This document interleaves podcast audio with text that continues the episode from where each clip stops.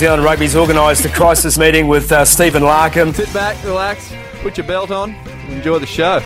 All right, welcome to the fourth episode of the Draft Rugby podcast, where we discuss fantasy Super Rugby, the game they play online in heaven. If you're joining us for the first time, welcome. You can go back and check out our previous episodes. Thanks for the sound effects, Harry. Um, You're welcome. including last year's, uh, which were under our old banner, Fantasy XV Draft. So we've rebranded as Draft Rugby, and uh, as we're in the process of releasing our own fantasy rugby platform, which should be available for all this Saturday. Woo! Uh, and thanks a lot for all of the interest and support and uh, messages we've been receiving. It's been um, really inspiring and, and some great suggestions in there. You know, we're, we're trying to start with the baseline and work up to it, but um, I think we're, we're heading the right direction. So exciting things to come. Check, check our socials for, uh, for more updates. All right, so look, it's been a little bit longer since our last episode. Uh, we've been hard at work on the platform and, uh, and producing some content, some good pre-season content, and um, and then we've all just been away over the last um, long weekend. It was the Australia Day public holiday, so um, so yeah, it's been a Drinking little. beers in the sun. That's it. It's been a little bit longer. I think a week and a, about a week and a half since our last pod, but. Um, but not to worry. Uh, without further ado, uh, let's get into it. So, I'm your host Cargie, and joining me once again, uh, I have Harry, and this time I don't have Nelson. So, just- Yes. how good is that going to be? Uh, that's uh, that technically makes me one cap ahead of Nelson. So Yes, the podcasts ranking it, racking it up. I'm 26 now, I think. I think so, and I think it, this puts me up to twenty. So yes. Number did- two, mate. um, took about three three weeks for Nelson to fall fall off and fall behind me, but um, that's all good. So yeah, so you had a good weekend, Harry. Yeah, very good weekend. Like I said, three days, just a few beers, barbecues in the sun, as Australian as your weekend can get, basically. How good, how good. All right, well, um, look, after being joined by Sumo last week to take us through the New Zealand conference preview, and how good was that? Um, Amazing. This week we are once again being joined by two sets of guests to preview the South African conference.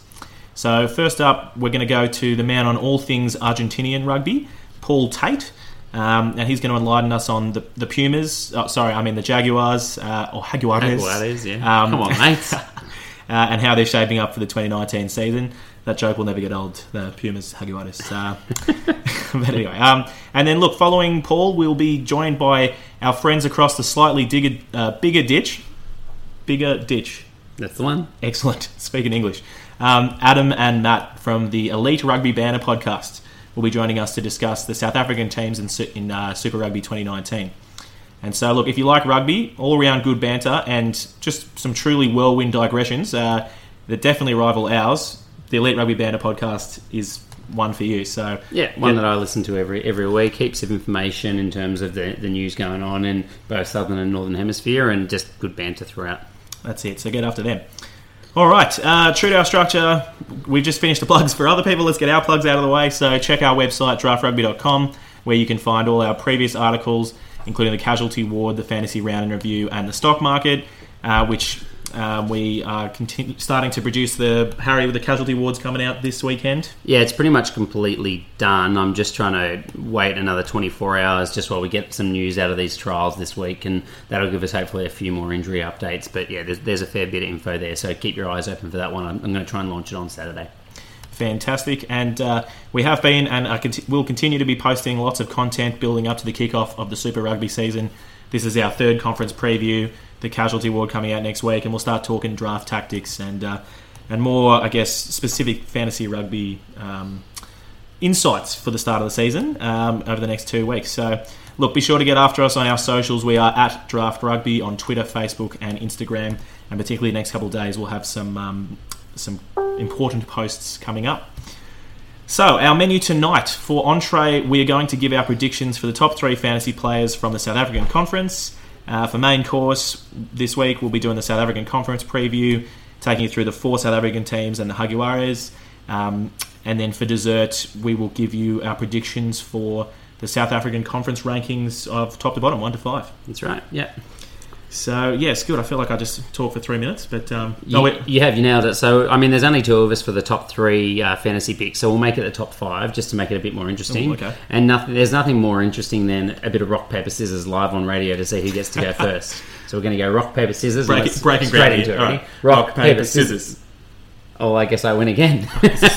It's bullshit. okay, so I get five picks. Well, my, my top is an absolute gimme. Malcolm Marks, who averaged 54.2 points a game through our system last year, was the top South African Conference player last year and will be again. Mm-hmm. Uh, second place, I'm going to pull out Damian Willemse, How dare you? the uh, South African Dam- uh, DMAC. Yeah. Uh, and he's just gonna. I think he's gonna play a little bit of fullback this year, but we'll get into that as we go through it through the uh, the previews as well a little bit later on. But I just expect him to just rack up a lot of attacking points this year at ten and fifteen. That extra freedom could be really really good for him. Uh, I think that you're going to see a few slide as I just scroll down my list from my uh, absolute lack of uh, preparation. Um, really happy to be going first, actually. Um, I'm, I'm going to say you're going to see a big rise out of someone like uh, Akker van der Merwe. I reckon the hookers will do well in our platform. He doesn't rank too closely to the top uh, normally, but I just think that he's probably got that consistency now of being rated over the other hookers in their squad. So I think Franco Marais's gone overseas, and Chiliboy Ralepelle is probably def- uh, probably looked looked at as the, the second hooker this year. So I think that extra drop will hopefully mean he gets more minutes and more points, and he's a, he's a weapon when he's playing well as well. So there's three. Number four, Lou de Jager carried me to the finals last year. You're just making this really easy for me, aren't you? Yeah, yeah, yeah. Lou de Jager. He was actually the uh, the fifth ranked or th- fifth averaged points player last year with forty point six as a lock, which is just awesome. So From the South African Conference, fifth ranked. South African, yeah, of course. Sorry. Um, and then my last pick is going to be a player that I want to be in the top five, Here we go. Kwagga Smith. Ah, yes. Some, part of me is, is doesn't even believe it's going to happen this year, but I'm going to go out on a limb and say Kwagga Smith will be the fifth ranked player in the South African Conference Just remind me, who finished higher? Was it Kwagga or was it um, Akira Ioane? on last Fox year? Sports or on uh, our scores. Both. On Fox Sports, I thought it was uh, Kwagga, wasn't it? well, mate, if you don't have that information on hand, it wasn't. Uh, definitely And Akira. look, I didn't I didn't talk Kwagga up on our scores last year. so to be fair, yeah, it uh, he did come second to to Akira Ioane, your your mate, That's as they had their head to head matchups matchups between us every single week. But Hmm. uh, Kwagga Smith top five this year for the South African Conference. All right, so can you just tell me what your five were again? Because I've forgotten. Malcolm Marx, Yep. Damian Willemse, Mm-hmm. Akker van der Merwe, uh, Lou de Jager, and Kwagga Smith. Perfect. All right. Um, very good. Look, I'm still just recovering from. Harry said it was uh, rock paper scissors. It's clearly scissor paper rock. So um, it takes too long. I'd be, I'd be interested This to hear live. listeners. Tell us what your thoughts are on that because that's the only reason I lost. That's the only reason I can come up with. Um, all right, five players from me. I'm going to go out and uh, talk about a player I'm excited to see play again this year. Uh, we gave him the nickname Stevo um, because that's what that's who he looks like to us. Emiliano Boffelli, or how do you say Boffelli? No, it's Boffelli. No, no. Okay. Yeah, he's one of the easy ones. Very good. He he was playing uh, wing or a little bit of fullback for the Jaguares last year, and um, yeah, he's almost two meters tall, has pace to burn, and um, look for him on the kick return. So I think he's going to get heavily involved, and um, we'll see a lot of him. So I'm going to go with him. Uh, who else am I going to go with off the top of my head? Um, I'm going to go with Dyantyi. Um, Good pick. he just uh, look. I mean, last year was his coming out. Uh, he kind of just exploded onto the scene. Yeah, coming out. Uh, coming onto this rugby scene. Sure. This, it still sounds bad what I'm saying. Uh, no, it was uh, look his first year, and he kind of had what a year he had. He shot straight into the Springboks, and um, I think he's a force to be reckoned with. So I think. Look, uh, I, I've heard a lot of people saying that um, in the in the Lions that Cour- Courtnall Skosan uh, has like a you know a, stronghold on that winger position, but personally, I think think Dyantyi has well proven himself to be a better player, and uh, and we'll see a lot more time. And so, I agree. I actually thought that Skosan was going to be competing with Combrink on the other wing. I think Dyantyi is the, the starter no matter what. yeah, so hopefully, if he gets some game time and some ball, um, we'll get some good points out of him. Um, yes, no one knows that. Um, okay, N- another player I think might do well this year. Um, he did well last year, and I'm, I'm not. I'm basically just picking him because of that. But Warrick Gelant or Gelant. Uh, still, again, don't know how to say that. Someone have to correct me. But um, look, he'll be. He, he didn't play very much of the Springboks um, over the season because he was. I think he was injured. Injured, yeah, he got Yeah. injured at the back end of the year. But um, I think he. We'll have to check in Harry's upcoming casualty ward, but I'm pretty sure he's back and raring to go. So um, he'll be starting at fullback. You'd, you'd imagine every game for the Bulls, and um, and he'll be seeing a lot of game time. So I, I think, think we can expect to see some points from him. Um, that's three. Look, I'm going to go ahead with just a fan favourite, one of my personal favourites, PSDT, Pieter-Steph du Toit. Uh, as I was saying in a lot of my articles throughout the season, PSDT will be shelling out the PTSD because it's just what he does. He just gets out there and he hits people, makes a hell of a lot of meters, and um, just you know one of the top fantasy locks. Yeah, I can't believe he took this long to be named from both of us. I know, right? You know, I mean, look, Harry named uh, Lou de Jager, and I mean, Lou did have a great year, but uh, if if Lou can get up there, then there's no reason Pieter-Steph can't. Particularly since uh, I think he still played a little bit of lock at the start of last season, whereas you'd like to think he's probably going to be playing seven all Yeah. year round if Rassie has his uh, has anything to do with it for the um, the Springboks. All right, and so that's four. I've got one more to go, do I? Yep. All right. Um, don't want to drag it on, but all right, let's go with another another fan favorite. This is kind of out of nowhere, but mainly I just like enjoy saying his name, Makazole Mapimpi. Oh yes. Um, so he's he. I actually can't even find him on the stats from last That's year. because but, he uh, barely played. That's exactly. I just so, found him on row 160. There you go.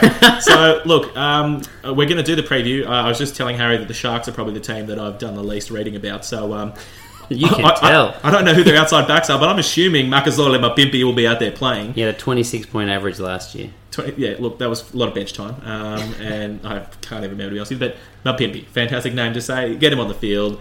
He's a great finisher. So, For sure. um, For sure.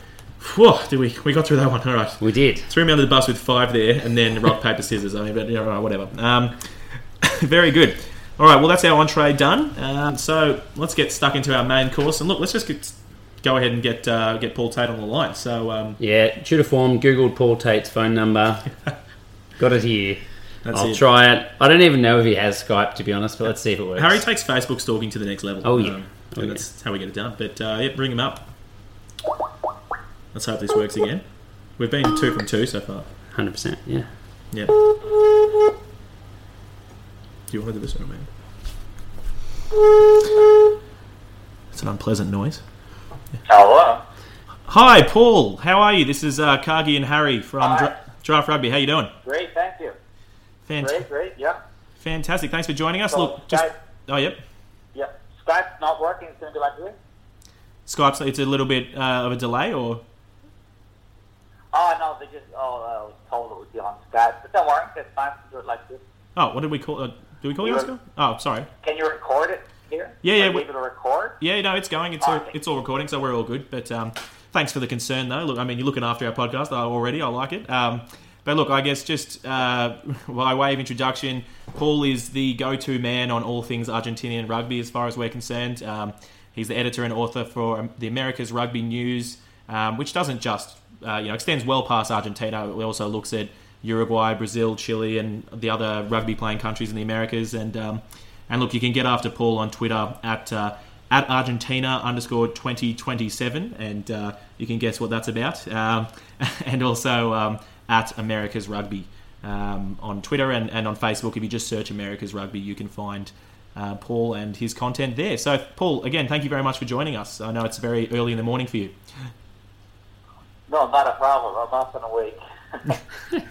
Fantastic. All right. Well, look, we're um, we're all always excited every year about the the Jaguares. Um, I mean, I, we all thought the first year they came in that they would just win, and uh, I guess every year we kind of it's just enough time to forget about how they went last year, and then we think they're going to win again, and you know, slowly got to rein it in. um, and so uh, Well, they did make finals last year, so so definitely on the uh, on the improve. That's true. Definitely on the way up. Um, and yeah, I guess just getting stuck into it. Look, uh, we uh, we saw the the trial trial against Uruguay, um, and I guess you know that's generally. I mean, the trial games don't necessarily uh, aren't always indicative of the teams um, of the starting teams, but a kind of a good place to start with, how the teams looking. I think. Do you, uh, is that?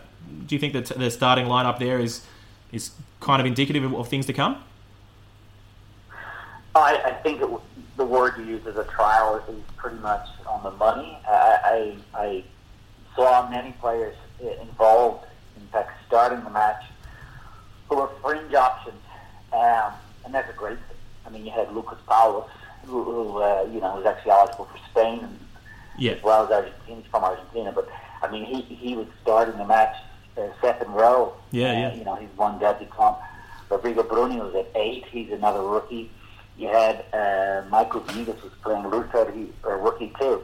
So in the pack along with three of them. Uh, in the back you had Juan Cruz Mejia starting uh, at fullback and Sebastian Cartier on the wing. I mean, both those players were involved last year, but they're definitely not starting. And fly half too, Joaquin Diaz, Mm. Bonilla. So they, they, were, they were giving opportunities to these guys, and, and they need to. We've got a new coach, and uh, the, the new coach isn't mucking around. Uh, I mean, you, you, you know at the start that people expected Jaguares to basically do winning games or, or even a part of it in the first year, and it didn't, didn't happen.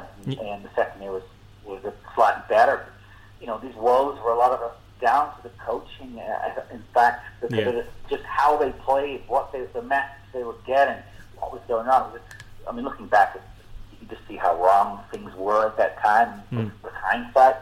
So Ledesma really fixed a lot of that, and we saw the results improve both for Jaguares and Pumas Absolutely. uh, last year until November anyway.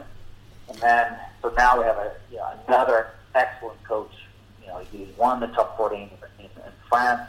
You know, it's pretty hard to get a better candidate than that. Absolutely. he's from Argentina, former Puma himself. So this guy has been playing, uh, you know, a brand of rugby which is much more comprehensive to the players because, uh, I mean, the, the first two years they were, they were offloading at will. I mean, just 50-50 we couldn't even come into it. It was something like 70-30 passes were going, and I mean, they turned out to be 37, didn't they? Yeah, absolutely, absolutely. So, um, you, you, I always look at these trial games and try and work out what kind of combinations they're testing together to try and maybe read between the lines, possibly a little too much.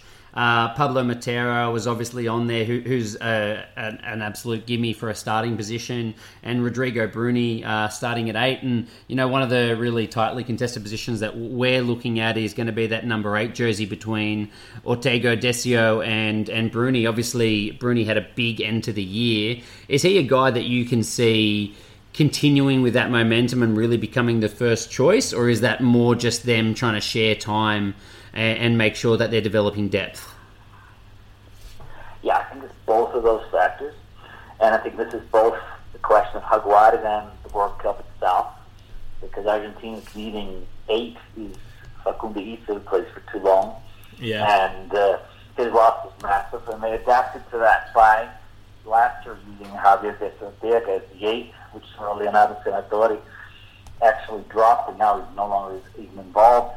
Bruni coming in is, is a swap for Senatore in that respect, and it's a good one. He's much younger, and not only that, but he can play very well on the side of the scrum too.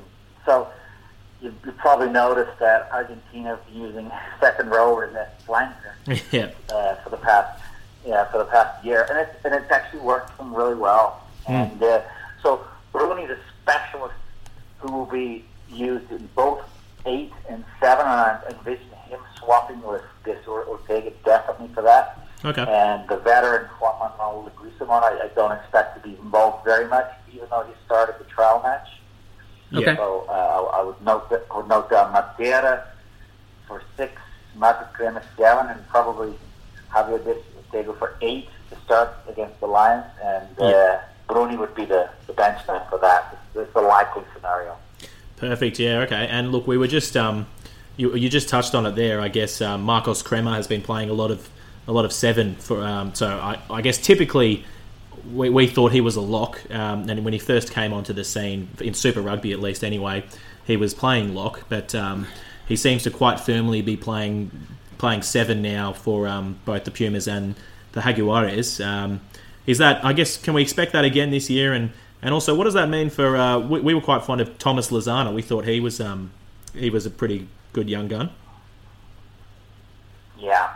Well, it, it's on a, uh, one thing I have noticed from him is just uh, unfortunately he has a tendency to knock on uh, from you know uh, when it's not really under pressure, and so so uh, I've seen it for both Jaguares and Pumas, and, and unfortunately this this is a bad point for him. Basically, Kremer is just an excellent defender. He, he regularly among the leading uh, defenders, and this is why you move a second row and flanker, of course. And of course, because he was young in the years, I mean, he was only under twenty two years ago. Yeah. Um, he, he's really mobile. He, he's definitely a second rower, but the, the team's using them as need be. And uh, I mean, uh, they have three established second rowers anyway. Yeah. And Kremer can play there if required. And uh, the, the flankers are just much weaker in that in that regard because they uh, realistically have not really had many players coming through, and everybody knows about uh, you know, how good Fernandez Lobbe was. He's retired. They haven't replaced him. They haven't been able to do so. Yeah. And so their means of doing that is, is essentially looking to convert Kremer for the time being, and going to the World Cup, it's going to be him for that for that spot for sure. I feel like that's that's tough from a lot of the the uh, the fans when you've got people like Facundo Isa and Pablo Matera rolling through. They're both extremely extremely talented. That I think even the Wallabies, where it's you know one of our strongest positions around the seven jersey, uh, we, we would still love to have those guys in around the squad. They're just excellent, excellent, talented players. Facundo is brilliant. I, Absolutely. Yeah, Uh, yeah, I mean, I, I agree, and, and I mean, Polkoff playing eight, it's, it's, it's a need of the team combined with uh, the talent they have, and uh, I mean, Argentina's basically done the same thing in that regard uh, with with with. They just they just have not had uh, the the talent to to justify uh, having a guy on the bench instead of starting. Now let's get our best guys out there, and it turned out to work wonders. And, and I'm, I am very much interested in how how this is going to factor in for the World Cup in the future, like matches. But uh, there will be injuries, of course. Though I mean, maybe the team will pick itself in the end. For sure, for sure. So moving on to the the locks, Guido Petti, I think, was one of the names that was being thrown around as a, a possible captain for the team this year. Obviously, didn't end up happening. It went to Geronimo uh, de la Fuente. Um, I thought that he was probably their first choice lock at this stage, and then it was probably between Alemanno and Lavanini, and and even uh, on last year's form, Matias Alemanno might have had the the edge over Thomas Lavanini. Is, is that how you see it playing out, or do you think it might go the other way? I, I, I, I think that not necessarily uh, was preferred in terms of abilities. They preferred him in terms of discipline over Yeah. And uh, he has his critics. And He was good last year, though. that- oh, last year he very much turned things around. Yeah. Uh, he, you know, he wasn't getting carded anymore, and his penalty rate did fall. Mm. So that's tremendous. And I mean, if he can, you know, keep it together, he's, he's a, you know, Argentine hockey sportsman, and that's excellent. That's, that's precisely the kind of player anybody would want in that position. yeah. So I envision, uh, you know, he, he, him and Petti will be the starting uh, pair again. Limano will replace him in that regard. And, unless Crane is presently under cloud, if he's not fit for the first match, then I do think we're going to see Petti playing flanker. He played flanker in November, and it was actually, actually very good. Mm. Um, but it, it's a makeshift selection, but I mean, it did work. And I mean, he has the speed. I mean, anybody who, who, who would like to know more, I mean, find on YouTube Teddy's try against France in uh, 2006, and uh, you, you'll be really amazed to see he got from inside of half, got past the back, and scored stuff. Yeah. So I mean, he, he really, although he's an excellent uh, second rower in terms of line-out work, for instance, he's tremendous as well uh, in his speed, so he's able to play on the side as well.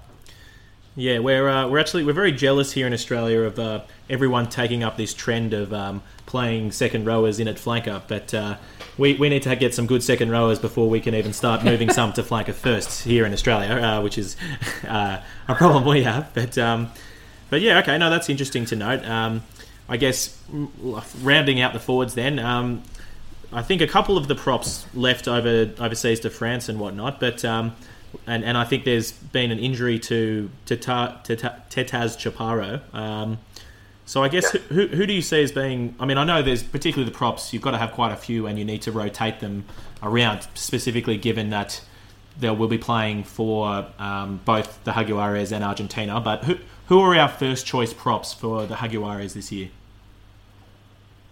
Yeah, so they've got they have eight props, and uh, the, the the first choice one is pretty debatable in France. Uh, specialist type that is Santiago Medrano, who uh, went from being a fringe Jaguar to being a starting Puma Okay. um, late last year. Uh, but that was in part due to the, the selection policies, because the leading uh, Argentine tight head is Juan Figallo, of course, but he's playing in England. Yep. Um, loose head, I mean, they had uh, another Santiago, who was Santiago Garcia Botta, is, is a loose to begin with. Didn't really work out so well, so now we get Chaparro moved from tight. Hmm. Oh, I think we might have lost you there. Oh, Okay. No, we got you. We got you. Perfect. Well, okay. So, I mean, they, they, they had Santiago Garcia Botta as a, as a starting uh, loose head, but because of issues, now Pepe Chaparro moved from tight head to loose head, and this was furthered by Medrano just playing as well as he did. So, Medrano loomed as a starting tight head, and uh, Pepe Chaparro is a loose head. However, he's currently under, you know, an injury clock at the moment. So it's a bit of a debate as to who may be the loose head starter because, yeah, you could go back to Garcia Botta. Also Javier Diaz, but he's actually currently injured too. It's minor, but you, would, you wouldn't expect to start someone like that in, in the first match. So maybe it's going to be a rookie who's Mayco Vivas from the under 20s. Uh, featured against the Barbarians in December. Yeah. Uh, I've got a lot of time for both him and also Lu- Lucio Sordoni. He's another newcomer. Those two I do rate highly, and they've actually taken over the, the Okay. to go with Franco Prado, who left to Italy. Uh, otherwise, there's a tight headerman all of last year who's excellent in the scrum. That's Enrique Pieretto, and I do expect to see a lot of him. He can really damage the scrum in particular. Um, Yeah. but And- yeah, I would, I would suggest for, for the Lions, they're probably going to go Medrano at tight head and and and Beavis possibly for the loose head. Starting Okay. spot. perfect. Okay, that'll be really, really helpful for, for the managers. And like you said, just people have got to be uh, be aware of the fact that there's going to be a big rotation policy through there. I would think through the year. Um, moving on to the halfbacks, I mean, w- we both expect Gonzalo Bertranou is going to be the the lead there. How does that work in, in your eyes with the return of uh, um, where am I? Thomas. Thomas Cubelli and Martin Landajo. They're both extremely experienced halfbacks. Uh, is is that a, a jersey that you think is going to be con- consistently with Bertranou, or is it just going to be shared between the three? I that it could be similar to uh, to last year, and which did surprise quite a few people because Beckham was ho- hey how down the spot. Personally, I was not so surprised, and the reason for that is um, Ladamo's pa- passing is actually quite inconsistent. He regularly passes uh, above chest height to players, which is no good. So Yeah. Is far more accurate in that regard. Ladamo's big advantage is line breaking, but I mean, we're talking now about Gonzalo Quesada's coach. I this guy wants, you know, to have a scrum half playing as a scrum half. So he wants accurate ball and decision making. You know, the key things. He wants someone to organize the pack. So Bertranou has these characteristics down really well. So I I expect him to be the main man for the position. Uh, I would say Tomas Bailey definitely above Landajo, his second choice. Uh, Landajo has been linked to move abroad for quite a while. Mm. Uh, we're not hearing clearly where that might be, but uh, yeah, I think has been, been uh, the destination coming through the loudest. So, with, with all that in mind, I mean, I, would- I would suggest he's probably number three choice. Behind them, there are other options. There's actually a winger who is Sebastian Cancelliere, who naturally is a scrum half, but because of him being from a Hindu club in Buenos Aires, which had a strong scrum half, they, they moved him to winger and it ended up that he has been used there for Aguada for the Argentine team, which is the A side scrum Yeah. half, and very good. So, I mean, there's a, there's a name which could possibly pop up as the surprise nine at some point. Okay, no, that's great. Um, we were huge fans of, uh, of both Cubelli and uh, and I, I really loved Landajo. I mean, as you said, I think it's maybe a bit of a change that they are looking for a scrum half to just perform the duties of a scrum half, quick, clean, and crisp ball rather than. Uh, Landajo was exciting because yeah, some of those probing runs um, were fantastic, but um, I, I, I thought uh, that Cubelli would would find himself back in the starting position this year because I thought uh, before his injury he was seemed to be ranked number one. But um, no, interest, well, interesting to see how that plays out. But I think I, I think you're spot on that uh, we'll see Bertranou probably most of the season. most of the season. But um, Yeah. All right, well, look, Paul. The the biggest question, I guess, um, this year about the Jaguares, the biggest question mark is how is the departure of Nicolas Sanchez going to affect that team? And um, and yeah, first of all, who will be replacing him? And will he be able? To, will they be able to fill those shoes? I mean, it's a hard, it's a loaded question, but um, yeah, I mean, I, it's going to be huge for the team. Oh, absolutely. And I mean, just just think of Dan Carter leaving, and a lot of people thought this would be doom and gloom for the Crusaders. Didn't work out that way, did it? Yeah. So, I mean, Sanchez been there forever. Uh, well, for three years, but that's forever for Jaguares, of course. And it was him and Juan Martin Hernandez as, as the cans. And because of that, what actually happened is others were held back Yeah, and uh, that's, that's detrimental, of course, to the team and the Argentine rugby as a whole. So Hernandez retired um, mid Super Rugby last year, and Sanchez of course, now in France. So, you know, they, they, have to adapt, and it's not a case of, uh, you know, just only going to be rookies now. Because, I mean, one player who, who is there is Diaz who started against Uruguay, started against the Barbarians for Argentina uh, in December, did very well, very accurate goal kicker strong game overall. He's the leading uh, contender to start, mm-hmm. and uh, and I mean he's a, he's a good player. Uh, there's no reason to suggest that he's not up to the ability to acquire the competition. Uh, many teams have him. He was actually offered uh, contract abroad, but decided to stay with Jaguares. Um, Good choice. him, I mean, uh, for the there are three other players who are uh, uh, fly halves, but I would actually narrow it down further than that. So the, the other players are Domingo Miotti, who's a young player from Tucumán, very good. Uh, goal kicking not as strong as uh, Diaz Bonilla, but uh, that could change. He's very young, of course.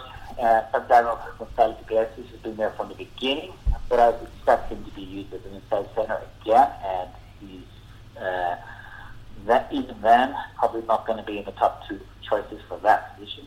And the other player is fullback for the match against Uruguay, Juan Mejia. He is a player who can play anywhere on the back line, uh, basically.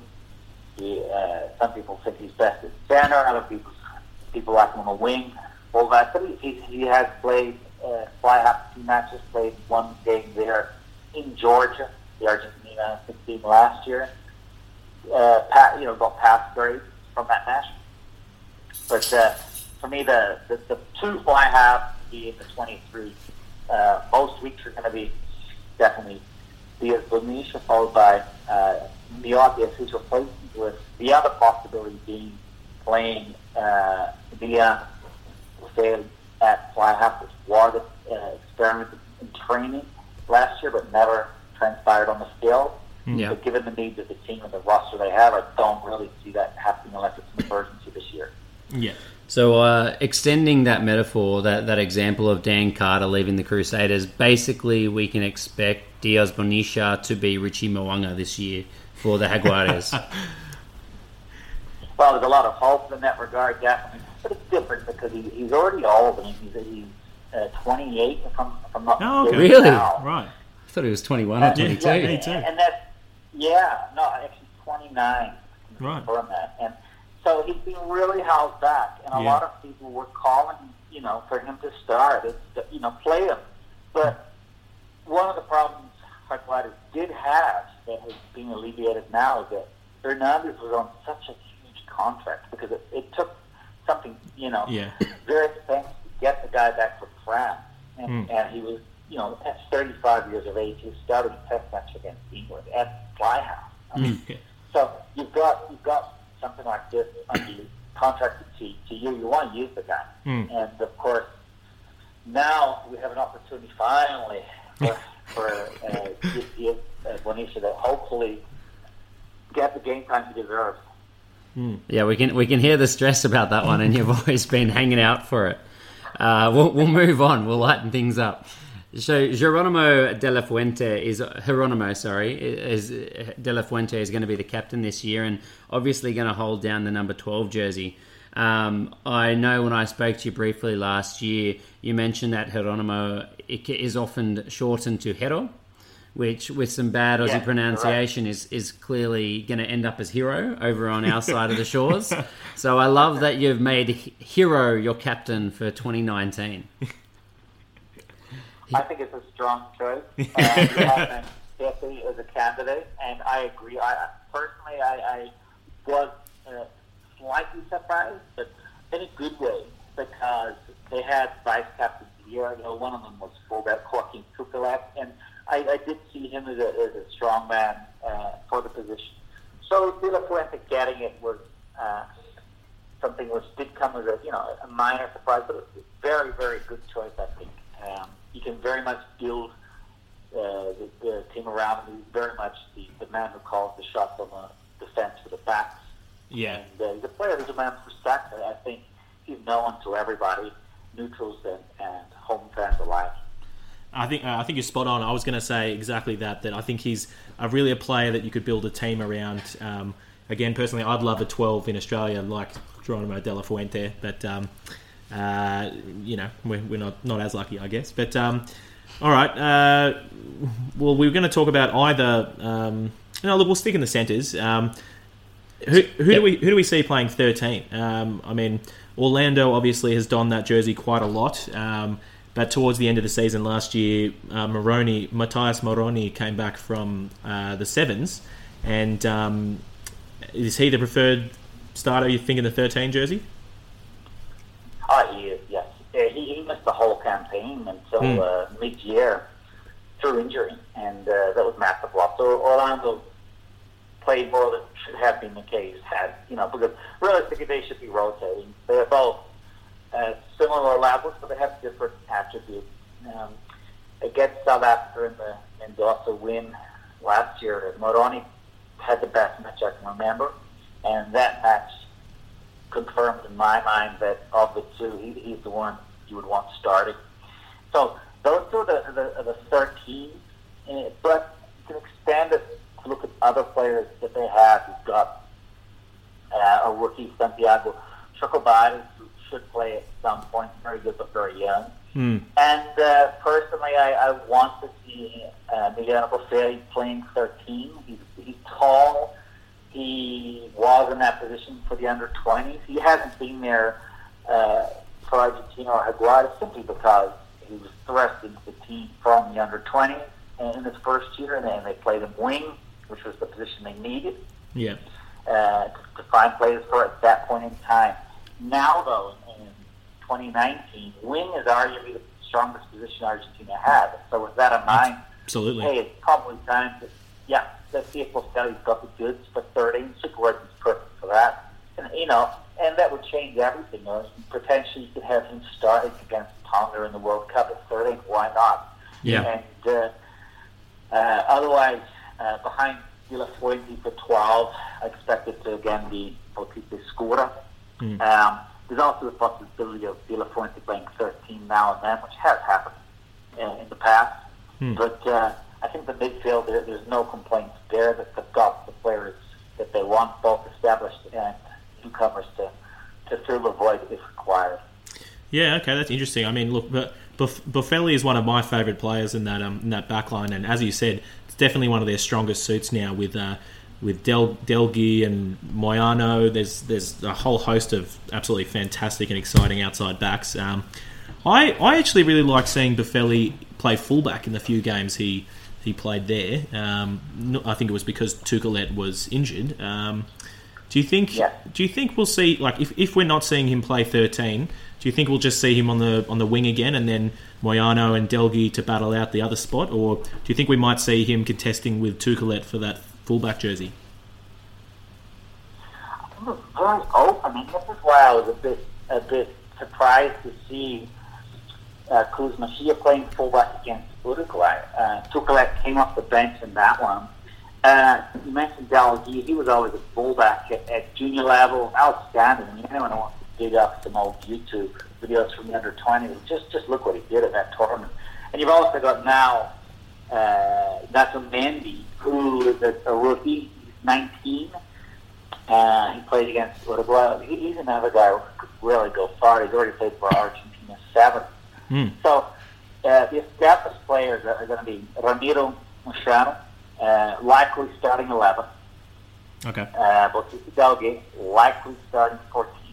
Now, for the start of the season anyway, Boffelli's uh, not going to be likely to start again. He's currently injured. He's on a three-week injury, two weeks into that. Okay. So there should be. So I mean, we're in doubt if he's going to play to start. So Tuculet's probably going to be the fullback to start the season. Yep. But uh, I'm really impressed in seeing what they what they do with him. But he's Mr. Reliable. You Oh. can start from wing, you can start from fullback, and, and, and outside center, hopefully too. What uh, what injury has Boffelli done? Oh, nothing serious. With the uh, minor leg knock, uh, I think it was. He- He'll be back. It's just they're, they're not taking any risks. And I mean, the preseason training is very hot in uh, South America at the moment. Yeah. Uh, it's interesting because uh, my friend in Chicago last night sent me a, a message and just it was 40 below there, something like Yeah. that. Here, it was 40, abo- 40 above. Yeah. Perfect. Yeah, very hot. You don't want to be don't want to be doing any any mad training Eddie Jones style. you know, to hurt players, do you? no, we, it. we definitely feel you. It was 40 degrees today here where we are as well, so we know exactly what it's like. Um, just in terms of other injuries, the other two names that I saw you put up on on uh, Twitter a day or so ago were Marcos Kremer and Javier Diaz. Uh, do you, could you tell us any more about what's happening with their injuries? Both minor. Uh, yeah, so all the players realistically will be okay for the beginning of the campaign, but uh, Awesome. you know, when you've got a squad of, of 40 players as they do, you're not going, going to be using players you don't need to. Um, so I, I expect all those players in doubt that Krem will probably be fine to start, and I think he'll be a, the other guys will, will possibly not play at least for the uh, beginning. Uh, Tetaz Chaparro seems to be back to normal uh, as of Wednesday, yesterday. So Perfect. I expect expect him to be to be there, but I would probably pick him for the bench role at best. I just don't see why they would unnecessarily play guys. But but mentioned that they're talking about this season being World Cup year, and Quesada, the coach of of uh, Los Pumas as well as has led support staff, and uh, I mean the word support's a bit a bit misleading because realistically, Ledesma's right hand man, and uh, together they they manage everything. So uh, any player who's in doubt, uh, I expect to be rested. Okay, perfect, perfect. Fantastic. All right. Well, look, thank you for um, bearing with us and taking us through the team, you know, start to finish. Um, I think you've certainly given us some things to think about. So, a- answering those questions on, you know, who will be filling in on, on positions and if there's been any any change to, I guess, who's preferred at starting or um, or whatnot. Um, and yeah, and I guess you've given us a few names that we um, we weren't familiar with to, to watch and keep an eye on for the for the season. So. Um, yeah, look, thank you very much for, for coming on and, and joining us on our podcast and, and previewing the Jaguares. We uh, we're looking forward to seeing how they go this year, and um, and yeah, looking forward to the exciting season ahead. So, thanks very much, particularly for getting up very early um, to join us on the pod. Yeah, thank you very much. We, we really appreciate Oh. it, Paul. A pleasure, and uh, you know, I hope we have a, a, have a great season to enjoy. Thank you Absolutely. very much. Cheers. All right. Well, thanks very much. We'll we'll talk to you later on the season. Okay, take care. Thanks, Paul. Cheers. Fantastic. Oh, good. Oh, I forgot to say that uh, I just wanted to comment to him just that I could listen to him pronounce those names all day. God, he makes them sound so good. Um, and probably also to apologise for our butchering of those names, despite despite our best efforts. I think we did pretty well. Um, I think we did pretty well. But um, no, huge thank you to Paul um, for for his time. He was getting up at I think seven in the morning or something in Argentina to uh, to talk to us. So. Um, Yeah, you weren't up at that time today, were you? I was not. So huge raps to that. And again, just you can get after Paul. Um, re- honestly, really, if you want any like all the news on the Jaguares or Argentina, um, you should f- follow Paul because he's the one that really provides it all in English anyway. Um, And so Paul on Twitter at Argentina underscore 2027 and also at America's Rugby um, and on Facebook as well, America's Rugby. Fantastic. All right. Well, Jaguares done and dusted. Let's let's talk about four South African teams. Um, so yeah, let's let's uh, give give a call to our our fellow podcasts, the Elite Rugby Banter um, over in South Africa. And joining us will be um, Adam and Matt of the of the five of them. So huge See how thanks to them. Let's give see them how a we go. How do we multi-call? Do you know how to do that on Skype? I think you've got to no, you've got to call in. Someone. Yeah. Adam, hello. Hello. Hi. Hi, how are you? Very good, thank you, Adam. You're uh, you're here with Cargie and with Harry. How So- you going? Good, good. How, how are you, gentlemen? Very good. We're just uh, we're just throwing Matt into this call as well. just figuring out how to add Matt to the call. So, um, you know, we're not as well versed in uh, in cross uh, city or cross country calling and podcasts as you are. Oh, there he is. Here he is, Matt. Yo. Welcome. You're uh, you're on with Cargie and Harry and also uh, Adam as well. So, uh, thanks very much for joining us. No worries. Very pumped to be talking to you guys. We enjoy listening to the pod each week and. And uh, obviously, our, our game of our unofficial game of trying to hide uh, shout outs in as far or as early in in podcast as we can has uh, has not has been going well the last couple of weeks. So um, so yeah, look Uh, I've been shafted for, for bringing you guys up too early. too Which early. I feel, I feel, yeah, I feel like it's very unfair because you guys are putting on a quality product. So uh, you got to shout out work. You know? Uh, well, we we uh, we'll take anything we can get, so we, we definitely appreciate it, and and uh, we, we we all actually genuinely listen to every single episode of your pods as well. So really enjoy what you guys do. The the news and the banter is always good. That's it. We're, we're those three listeners that pop up in Australia. Um, so, That's right. You know, um, but but yeah, all right. Um, So guys, we, yeah, we, we might kick on just because we managed to uh, to talk a lot with uh, with Paul about the hags, and, and we don't want to keep people up for for an average ERB podcast of two hours. Um, let's let's start with. Uh, Yeah, it's never meant to be that long. when we when we started, we thought we'd do forty-five minute episodes, Adam. oh, that was the that was the happy time. She Oh. was like, that's, uh, we blew past that very quickly. Oh, so did we. Look, our, our aim was like, oh, we're never going to go over an hour, but I think you know our first season we didn't have any under about an hour and twenty. You know, so uh, I mean, look, we'll we'll have a look. Right now we're on forty-seven minutes, so we're not doing too well, but um, we'll, we'll have to see how it goes. one Um, out of one out of five teams down, fellas. That's it. All right. Well, let's get stuck into the South African conference preview. Um, I think the right place to start is definitely with Adam's team, the Bulls. Yeah, that's it. So uh, I feel bad. He just gave us such a nice, uh, nice, nice raps, and we've, we've hammered him straight off the bat. But um, no, all right. Well, Ad- Adam, you have you have been you have been plugged as the expert. Sorry, no, you go. Yes, uh, yeah. Alright, so kick on.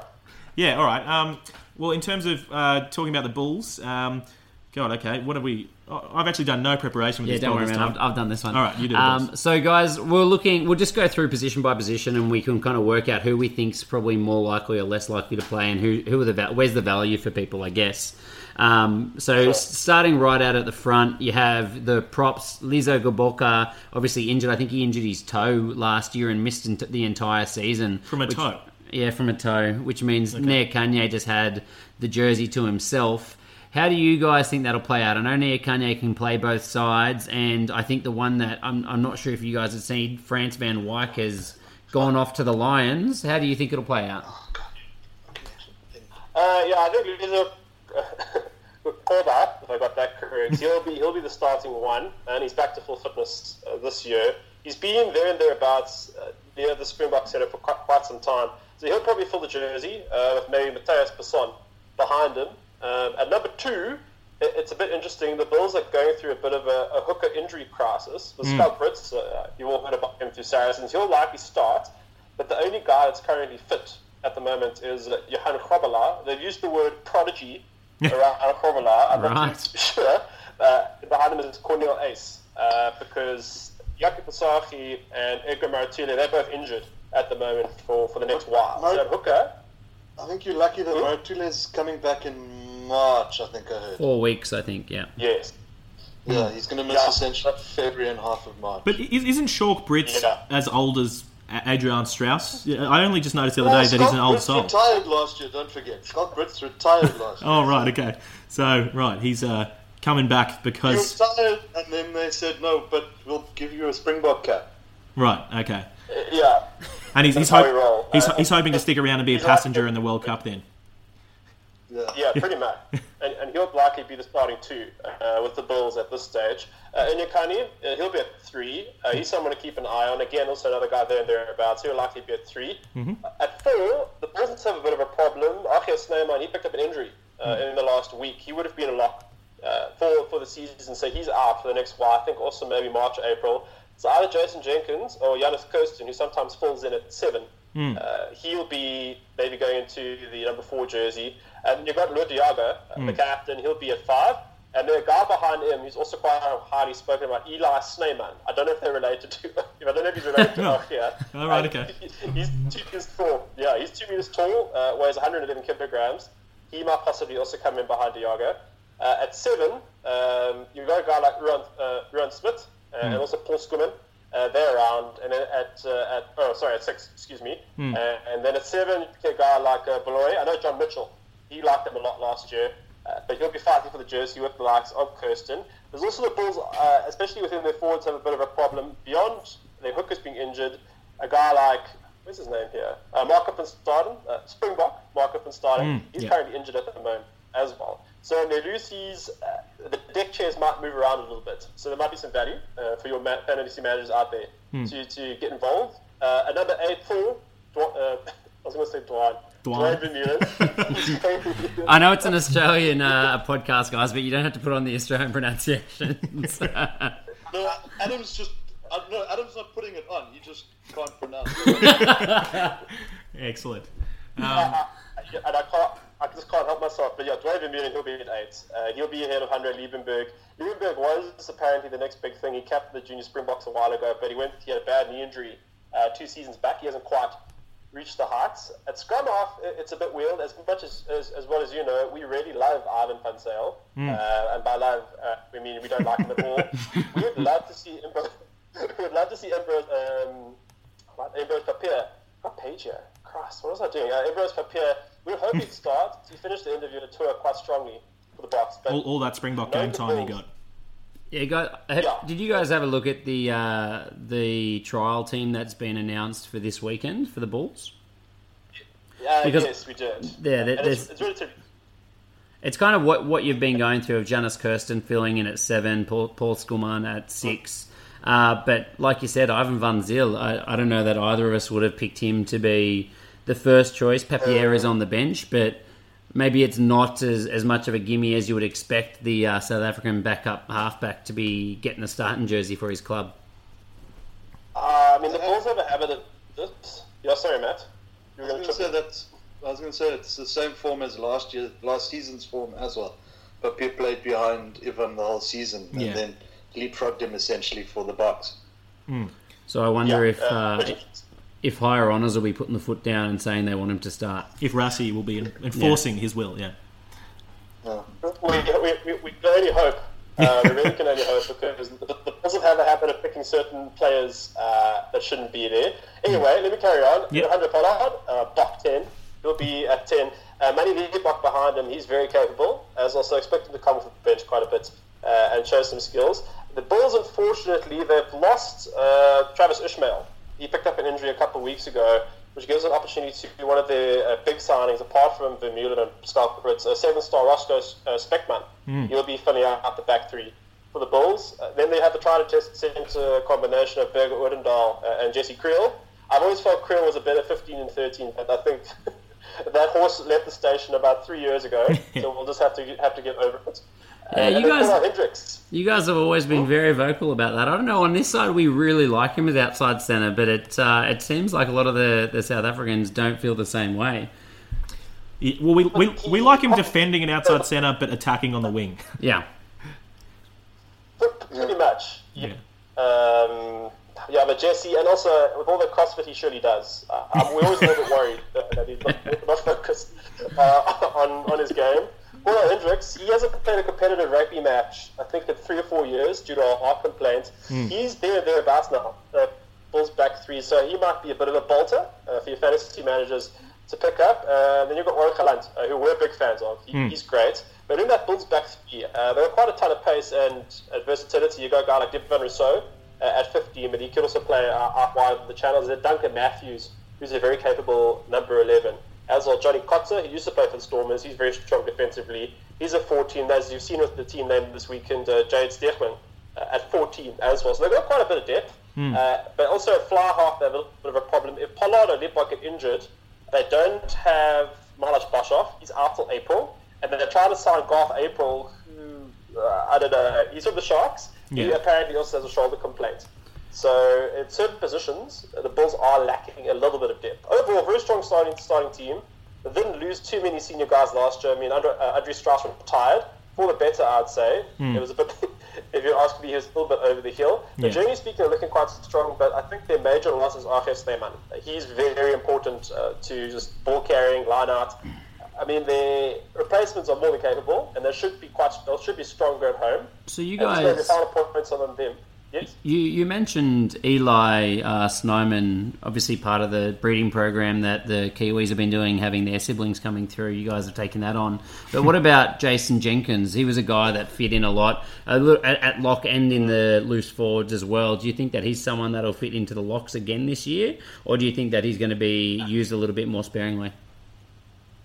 Mm, I, I'd suggest they probably do a bit of both, depending on where the, where the need arises. Uh, I mean, I had him down as I had him down as a starting four, but, but a guy like Jannes Kirsten might push ahead of him. I'm not quite sure what Coach Human uh, will be deciding, but this will be his first Super Rugby season with the Bulls uh, as head coach. He has been part of the backroom staff, and, and from a playing style point of view, just to shift them that way, the Bulls last year with uh, John Mitchell kind of got a little bit confused. Because Mitchell, from an attack point of view, is great. The Bulls have always been well known for uh, bullet rugby, very strong carrying the ball forward, heavy in defence, mm. almost Jake White style back in 2007, the Springboks pomp.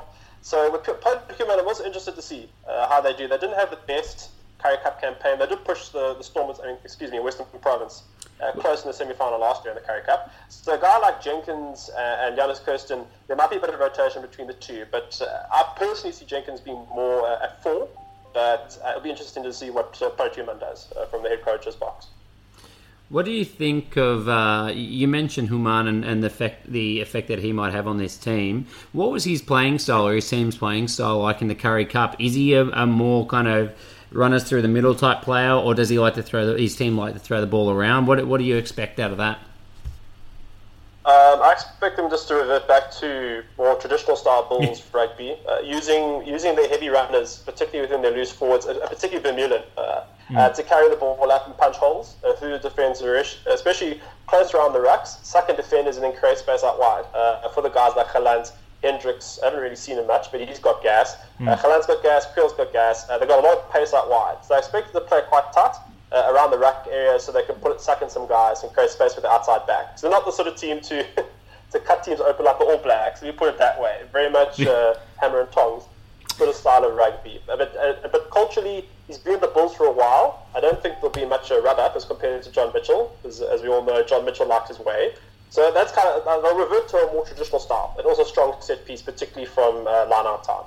Okay, and what about um, what about the rest of these sevens players? I don't know why, but for, in terms of fantasy, I normally get excited by sevens players coming across just because generally they can they can shift, they can move, and uh, you know uh, can get some line breaks, get some points. Um, the Bulls seem to have signed a whole host. I mean, we talked about Stedman, um, and they've also got Dylan Sage, uh, even Rosko Specman, the angry little man. Um, do, you, do, you, do you see them getting some time? Do you think? Um, I mean, even I was excited by Tim Tim Agaba Ag- Agaba. Agaba, Agaba, yeah, All right. Agava. yeah. I wrecked that one, but um, we we didn't end up seeing him play really. Um, I think he played one or two games, but I didn't. I had high expectations. Didn't see much from him. Yeah, the sevens, the, the Mac can maybe correct me, but yeah, the sevens guys are very much hit and miss. Cornal Hendricks, he comes from a sevens pedigree. He was very much a seven star uh, when he came through a few seasons ago. But Yeah. a lot of the sevens guys, what they have going against them is size. Uh, Yeah. I know even with the Storms, they, they got guys like, um, who's his name? It's Yeah? not like And Ruan Thank. Nell. This- this- Yes, that's right. The old sevens guys are not necessarily the biggest. Uh, I know, unfortunately, in South Africa, we seem to uh, favour size over versatility. Hopefully, that's changing. I mean, uh, Kolbe made his debut for the Boks last year, so it's a bit hit and miss. I think Specman might be quite successful, particularly since he's been playing more in a position that suits his uh, qualities better. Out wide, pace. A guy like Agaba, and, and forgive me, I'm not super familiar with the seven setup. I know the Boks are great. Well, we were a couple of seasons ago, mm. the Blitzbokke. Uh, overall, it's a little bit hit, hit and miss, and I think it's more down to the individual. I know Kwagga Smith, he's also got sevens pedigree when we talk about the Lions. He he plays in a role that suits his physique and style, style of play in particular. So it very much depends how, how they're deployed. And Agaba, I mean, you raised a very good point. He kind of hasn't been anywhere. I was quite excited for him to uh, get into the Bulls the last season or two. But mm. we haven't seen him much. So uh, a bit of a question mark. But Specman in particular, was, I think, will have a good. Wasn't he injured for a big chunk of last season as well? Yeah, never going. You never got going as well. It's a lot of competition. Yeah. There was a lot just in last year in the loose uh, for the Bulls. Uh, if that hopefully that answers your question. Yeah, no, that's great. Look, I think the thing with the Bulls, it always seems, is that um, I swear there's a certain amount of players you're allowed to have in your team, but it feels like the Bulls always have about two full teams, or even have a whole separate team just of back rowers because yeah, they seem to have an unlimited amount of back rowers. They play the same plan as the Sun Bulls. yeah. That's it. Yeah, um, the Bulls have this notorious habit of signing players just for the sake of signing, and guys just go and languish there on a bench or playing sort of lower tier where they could be getting Super Rugby exposure somewhere else, just because the Bulls can bankroll them for a decent-ish salary. So yeah, so yeah, it's not the it's not they're not ideal, and they pick out kids at high school already and start talking to them like in their last year, like why don't you come play for us next year when you matriculate and all that. Yeah, right. So they've got sketchy practices, but at the same time, they've got a deep enough wallet because every other Afrikaans oak buys one of their jerseys, so they've got deep enough pockets for it. Okay, uh, two, I know you, got, you guys should just thank your lucky stars you don't have rugby league as well. Uh, yeah. over there ruining everything for you. But um, no, you see, you've still got enough problems, I guess, trying to, uh, yeah, take people just signing players from all over the shop very early on. Last two questions, guys, on the on the balls for you. Garth April He's got a broken leg. They're talking about him as fly half cover being yeah. Apparently, I think uh, from memory, yeah. I'm now I'm not as confident, but yeah, that's what I think it is. Um, is he gonna is he gonna get signed? Oh no, it's a shoulder injury. Sorry, my bad. Where'd you come up with that? Don't know. So he's apparently going to be injured at the start of the season if he comes across anyway. But I don't know. Do you guys have any insight? Is he going to come across? What do you think? Uh, Bulls are, I think they're looking very short term at the moment. But uh, if there's any whiff of an injury with them, uh, they probably my, my bet is he probably won't come through. Uh, personally speaking, he's more flattered to deceive. Uh, but then knowing the Bulls, they probably contradict me as they always do. I, I kind of feel the Bulls would be better to serve maybe going into the going even to varsity cup level. Often the Super Rugby teams, when they run into injury issues, they dip into varsity cup level, which I'd argue is almost as good as Currie Cup level uh, as it happens here. Right. So personally speaking I don't think he'll come across. In April, I don't think he's the right sort of player for the Bulls. The Bulls need a guy with a big boot, which Libbok has. He has a great boot. Pollard does too. Boshoff as well. I just think he don't think he's the right sort of player. He's more better with ball in hand, and his distribution's okay. I just don't think his boot's big enough, and he won't suit the Bulls' style of rugby, uh, personally speaking. The problem is, I mean, the Bulls only have two fly, fly-offs at the moment, and you can't do a Super Rugby season with two fly-offs. Yeah, no, well, I mean, so you, you, you, have... you, can if you have Handré Pollard, but um, you know. Uh... uh, he sat up for two years with almost two years with injuries. Also, yeah. So. Well, I think Bo- Boshoff, I know, is meant to be back in kind of somewhere between late March, early April. So six seasons. If yeah. they're if they're unlucky, they're going to be scrounging around. But and maybe that's when Garth April gets a short term contract. But maybe they can hold the two of them until then. Yeah, hopefully they can hold off because yeah, he's he doesn't like the, the most fires and he's not the most inspirational and mm. shame the poor kid because he's you know, he's not shit. He's just unlucky, I guess. Yeah, for uh, sure. Uh, back average. That, that'd be my definition. Very good. All right, well, let's move on to. Um, uh, well, Matt, I guess we'll ask you if you can take us through the Stormers, pretty please. So, um, I mean, we all, you know, we uh, we heard you talking about the Stormers tight five, the uh, the best in Super Rugby, if not the world, and um, I have to say, I think think you're pretty spot on there. Uh, they're, they're, you'd be pretty hard pressed to beat them. Um, just particularly those front rowers. I mean, as a prop myself, I, I love the fire truck, Steven Kitshoff, and uh, and Big Wilco Louw. They're just they're incredible. Um, I don't. I don't know that I'm as on board about Bongi Mbonambi as you guys are yet, though. Yeah, true. You guys are very excited about Bongi. I guess we just we, we look at Malcolm Marx and just stop there, really. So um, Yeah. mm. Full stop. They're two. They're two very different. Pro- uh, hookers. Sorry.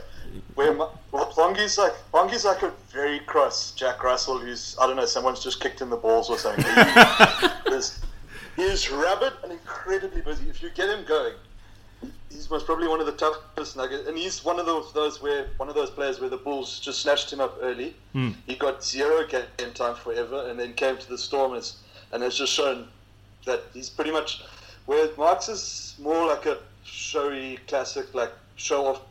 Oh, show off's a cut name, but show off's a cut name. But anyway, it's like a show off hooker. Like he's a.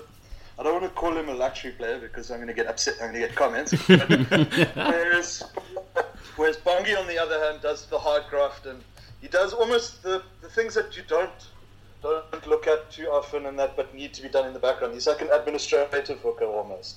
Administrative hooker. Okay, I like it. Um, very good. All right. Well, one of the questions I think everyone's talking about in fantasy this, this year is, um, yeah, that fantastic front row the Stormers have. They're going to have to rest these guys. So um, Kitshoff and, and Wilco Louw. Um, I mean, obviously they're pretty good, and I guess they'll do the same thing this year, just rotating Wilco Louw and, and Frans Malherbe. Um, Yeah. But who, who's going to replace? Who's the backup for Kitshoff with uh, JC Van Rensburg leaving, and he, he did a pretty good job of that last year. Who's who's going to step up and, and fill in that void? Normally, normally the money would say Ali Vermaak, but Ali Vermaak's not that great. Uh, there's the news. There's that new signing that Alex also pointed out last week. Uh, Kwenzo Blose. He's come up from the under the Western Province under 21 system. Okay. He's had a good. He's had a good good little run recently in that system. So I'm hoping. Yeah, because I'm assuming in the games that they rest Kitshoff, Ali's going to start, and then he's going to hopefully come off the bench and maybe make a name for himself and leapfrog over Ali and get a start. Right. Okay, for sure. Um, well, moving on. I mean, we, we know that uh, yeah, the Stormers have pretty much the best locks in the world. Um, and I guess the you know if you want to send any locks over to Australia, that's fine. We'll take we'll take Salmaan Moerat or uh, JD Schickerling. We'll take any of them. That's fine. Um, but, um, both of them are. Speaking of that, I think both of them are starting this Saturday. oh, are they in, in the trial? Okay, that's well, that's good to get them. Yeah, the, I mean, yeah, the trial. Hmm. Yeah, Ali Vermaak, Scarra, and Kumbara, your front row, and Moerat, and sorry, Chris van Zyl oh yeah, the other lock. We have to tell you actually the just I've just thought of it, but the Stormers uh, are generally the most annoying team for us here in Australia because they are without doubt always the last team to release their team list every week. So um, while we're uh, while we're doing our fantasy trades, uh, we're often waiting for some of the South African lineups to come out on like a Thursday night, and without fail, the Stormers just won't release it until uh, our time Friday morning. So um, yeah, there. Ours is the ours is the Jaguars. Is it? Oh, okay. Oh well, you're close. Yeah. You're better timed to them than we are, but uh, the Stormers for us is the problem. Uh, the, the key, guys, is their website. You was just you was just hang around on the Stormers website because a lot of the South African news sites they don't update immediately. So also a tip to your listeners: the Stormers website is the best source uh, to get their news.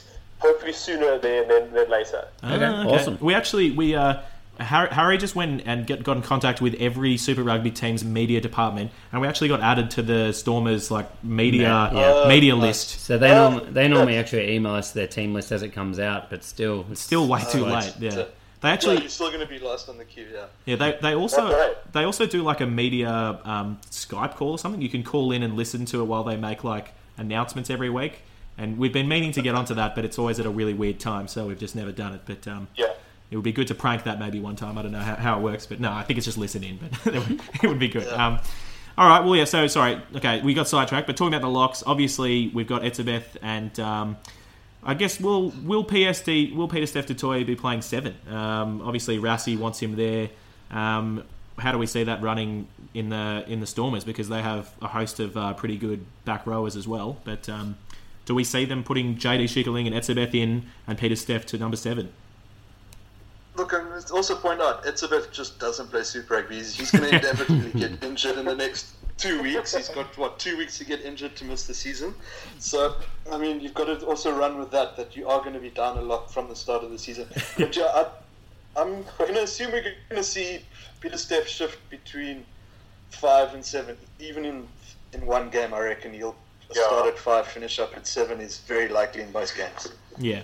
Okay. Yeah, I I just just a tip. And Schickerling uh, started off Super Rugby really well last year. I'm a big fan of his has as well. He's quality. It's just, just we haven't seen enough of him. But Yeah. just- So I suspect, I imagine we might see uh, du Toit more at at seven. But uh, I think yeah, so, yeah. Schick was I'm going to get the block. Because yeah, Schickerling Etzebeth is still a pretty solid. Yeah, Pretty mean full fuck, but I think they both. I think they're both fours, so disregard that. And you reckon Sa- Salmaan Moerat is probably the last on, on that list, is he? Well, there's also Chris van Zyl as well. Yeah. Yeah, there's Chris van Zyl. Chris van Zyl's, I think, going to leapfrog a couple of them because he's obviously the Currie Cup captain. So he's got some sort of seniority on on that side as well. So, Okay. And I, and I know so this. when, Hmm. yeah, for resting, when they're resting captains and that, like Siya get rested or whatever, Yeah. it might be pertinent to have someone like Chris van Zyl just as an older head there. Okay, no, that's well, that's good. That's a good point. We didn't know that, so that's um, very valuable. Um, I guess this is one of the questions we don't have written down, and Harry will hate me asking, but I'm all about the family names. Johan du Toit. Are we going to see Pieter-Steph 2.0? Uh, I, you know, I'm just I'm hoping that he just comes out from somewhere and is thoroughly amazing. I mean, he's still very young, but The um, breeding program. but yeah, exactly. It's, is, are we going to see anything from him? Has he has he lit up the Currie Cup or anything? I've, I've, I'm you're the worst. I'm the worst person to ask. I haven't been watching much of the Currie Cup this season, but I'm assuming if he's come from the same farming background as Pieter Steph, he's at the very least got a decent work ethic. Yeah. Okay. No, that's very good. Because, yeah, I mean, Pieter-Steph, neither of them went to good rugby schools in that because their father wanted them near the farm so they could come home over weekends and shit like that to actually work on the farm. Oh, very good. So their, their scrum machine was just pushing the, the tractor around or whatever um, around the farm. That's getting lots of practice in there. Essentially. Explains a lot. okay. Um, well, I guess look, just moving through the team, we're getting on to back rowers. Uh, a player who had a couple of standout fantasy weeks and then kind of ended up being on the bench most of the time, Cobus Wiese. Um, he, he seemed quite exciting. He was a really big lad. I didn't realise quite how big he was, but um, he looks like he could actually play lock as, lock as well. But um, I think yeah, he has shifted. Adam can correct me. I think he has shifted there once. Hmm. He's playing. Yeah, this week. This weekend's back row is. Let's check again. Hmm. Jaco Coetzee, Cobus Wiese, and Jano Augustus, which I think's quite a good back row for the Storm. It's a young back row. It's not got much experience, but I think it's quite a quite a shift, quite a big shift, and they should run around quite well as well. Hmm. And then yeah, you've got spares. Who's that bench? I to check on their bench again. It, it would have looked a whole lot better with uh, with with Duane Vermeulen there, but um, obviously the Stormers just threw too much money uh, at him that he had to um, choose to take less at the Bulls. Uh, Problem is, we've, I mean, yeah, you said it'd be so good there, but I don't know. I like the. I understand that he's got the world of experience, but I mean, we've got August, Jano Augustus, we've got Notshe and Jaco Coetzee, all, if if not seventy five percent, him at the moment, and can probably reach his level in the next year or two. Then, and for far less money, I don't think because he's incredibly. sh- Vermeulen would have been an incredibly shorter signing. He would have been gone by end of World Cup. okay. Yeah. All right. Well, then I guess in just kind of confirming the the back row. Sorry. So we've got uh, obviously Kolisi, but he will be rested a lot. Um, I'd say with with the departure of Nizaam Carr, we've got uh, not Notshe ste- Notshe stepping up. Uh, Notshe, Notshe, Yeah, he's better. He's way better than Carr. So I, I hated the Yeah. Zom Carr. That's right, I he was remember. you had a cute. weird, you had a weird hate for him. No, he was, he was awesome, and then he got this mystery illness, and then just became mediocre. I mean, good for him that he's uh, found found a home at Wasps, but he never lived up to the hype ever since he was at Bishops. I do stand to be corrected. So I think it's better for the Stormers that Notshe starts. I rate him. He, he, I don't want to say he's still raw, but I think he offers a lot more uh, than Nizaam Carr. It's just at eight anyway. yeah. Okay. Notshe. All right. Well, look, mindful for time. Let's um, shoot through some questions. No one cares about halfbacks, even though that's a big question. The Stormers. No. So, Well, so the Stormers have no halfbacks. exactly. So that's just a big question mark, Yeah. and we'll leave it at that. We had who the hell are they? But I, I guess it sounds like everyone's thinking the same thing. Jonathan Hart's the only sort of incumbent scrum half there, and he's ancient. Yeah. Probably not that old, but he just looks old.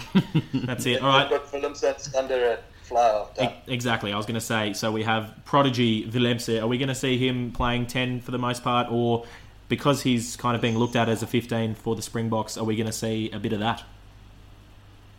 I think we're going to see a bit of a floating system. I think hmm. he's going to start more often than not at 10, but 15 are going to be guys like late since Yeah. apparently Marais is playing 11 this weekend, which is Oh, bizarre, but anyway. uh, God. God. Your Uh, favourite player? What's the, it's, no, it's been I just feel like the Stormers have uh, far more, uh, far more, uh, much more quality uh, than a guy like SP Marais, the ultimate journeyman. Uh, but there's only a question. I suspect we'll see him more 15 compared to 10 Yes, sir. than a guy like. Uh, yeah, but they've got Jean-Luc du Plessis. He's back, so uh, he might be at 10. But I, I think he might float a bit. I just think with Rassie, Rassie being the dark horse, the shadow lurking around. Uh, Maybe Willemsen more 50. We've been debating this one ourselves, and we're not quite sure. There, there was an that article that came out this week where uh, apparently Willemse, because he knows that he's going to need to get game time uh, at 15 if he's going to get time for the Rugby World Cup this, this year, he was discussing at the start of the preseason with Fleck about how he can fit in between the 10 and the 15 role. So I think he actually wants to get some game time there to try and push his claims to the Rugby World Cup as well. No, we need more bad steps. All right. Which is fun. I support that because hopefully it pushes late to wing and then gets rid of Marais. Very good. Um, all right. Well, look, in finishing off the Stormers, because uh, I'm mindful that we're kind of running. Well, I'm running out of time. I'm going to have to take off and leave you just with Harry, so I'll apologise for that in advance. But um, uh, Ruhan Nel, you guys have been very excited about him, um, and I know you, you're very fond of the the bounty hunter JJ Engelbrecht and uh, and EW Vill-. But um, Ruhan Nel, are we going to see him jump straight in there? Yeah, I, I want to see him jump straight in, but I think who's. I don't know, they've got Engelbrecht this weekend at 13, so I don't know. Adam's upset already. Oh, we don't want to make Adam upset. I mean, he's he's raw. I, I will say he's raw, uh, but he's got quite a lot of potential, uh, particularly as, as a ball carrier. My only concern is he's got DDA uh, on his outside if he does. Yeah, okay. Um, and I guess, uh, even though I said that was the last question, last question, do we see Sergeal Petersen or uh, Senatla slotting in anywhere, or are we just going to see them possibly come in off the bench? Hard I would love. There's so many wings there now because they've got Leyds, Petersen, Yeah. Senatla.